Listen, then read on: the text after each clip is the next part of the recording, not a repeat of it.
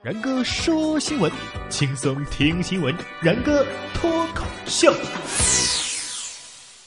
然哥说新闻，新闻脱口秀。各位听众，大家好，我是然哥。想要跟我取得交流的朋友，可以关注我的新浪微博“然哥说新闻”，私信留言评论都可以。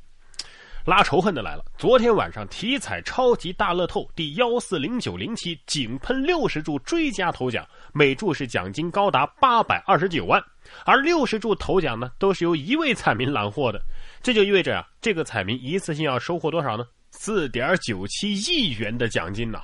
哎呦，这是刷新了二零一二年由江苏大乐透彩民创造的二点五六亿的记录啊，成为了中国体彩史上的巨奖第一人。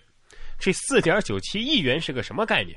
一百张百元面值的人民币摞在一起，厚度是多少呢？是一厘米。这四点九七亿元摞在一起，就相当于是一百二十四层楼那么高。而按照这个月工资五千块钱计算的话，要挣到这个四点九七亿元，得连续工作不吃不喝八千两百多年呢。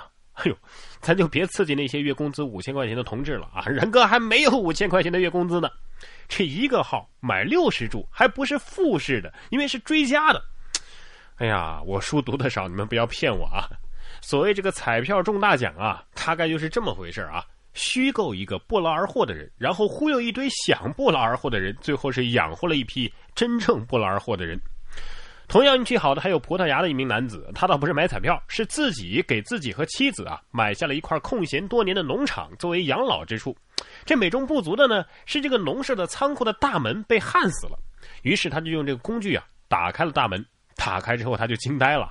这个仓库里面可是停放着大量的珍贵的老爷车，包括阿斯顿马丁啊，还有这个梅赛德斯啊、莲花呀等多重品牌的车型，价值可是数百万英镑啊！这后半生就可以开一个汽车博物馆了。后来这么一调查呢，这笔意外横财其实是一位汽车经销商的收藏品。跑车市场杂志的汤姆科特尔说呀，这个车主将这些收藏的老爷车呢停放在这个仓库里面，仓库停满之后，他就把这个仓库的大门给焊了起来。这个汤姆还说呀，不会有人明知道自己的仓库里存有大量的老旧汽车，出售的时候还只字不提的。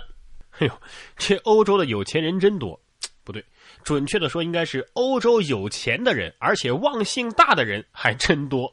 你说这样的事咋就没遇到我头上呢？连听我节目的听众都遇上了。就在刚才我上直播节目的时候啊，接到一个听众打来的热线，这个听众说呀。呃，主持人你好，我刚刚在麦当劳的门口啊，捡到一个钱包，里面有五千多块钱呢。于是我就按照这个常规套路出牌啊，我就对他说啊，非常感谢这位热心听众，请您留下一下您的联系方式啊，我们会尽快的帮您找到失主的。结果您猜怎么着？这个听众居然跟我说，啊，不不不，我只是想点一首歌啊，点一首大张伟的呃倍儿爽，表达一下我现在的心情。他爽你妹呀！太爽了，不怕遭报应吗？下面这对情侣就是因为太爽了，结果呢？听听吧啊！武汉大一的情侣接吻太激烈，这个女孩的下巴意外脱臼了。说是七夕当晚呢，武汉大一的一个学生小张和小文饭后到林间散步，由于这两个人都是初恋，毫无经验，热吻的时候呢，嘴巴张得太大，突然他们听到。咔嚓一声，这个小文是迅速的推开男友，表情相当的痛苦。于是小张赶紧把这个女友送到医院，医生诊断了一下，还是下巴脱臼了。我说你们这是吻的有多激烈呀？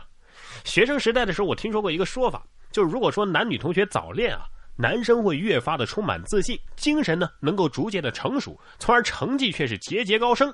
但是女生一旦扎入爱河的话，那是日夜思绪万千，导致成绩是一落千丈啊。现在想一想。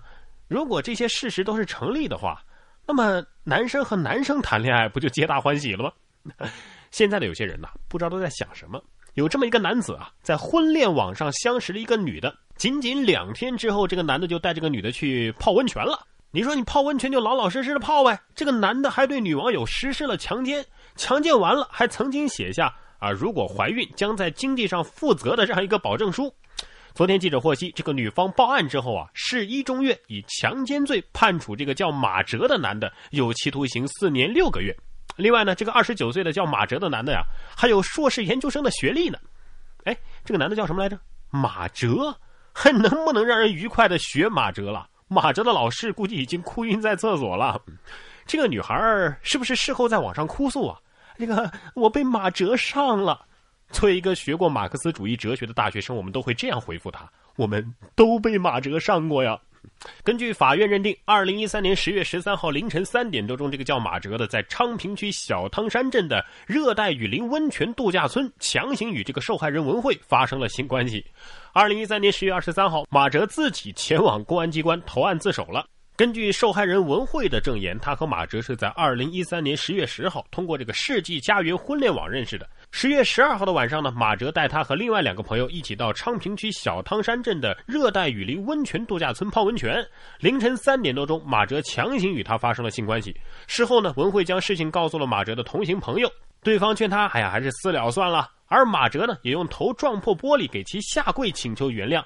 双方谈好补偿女方二十万私了。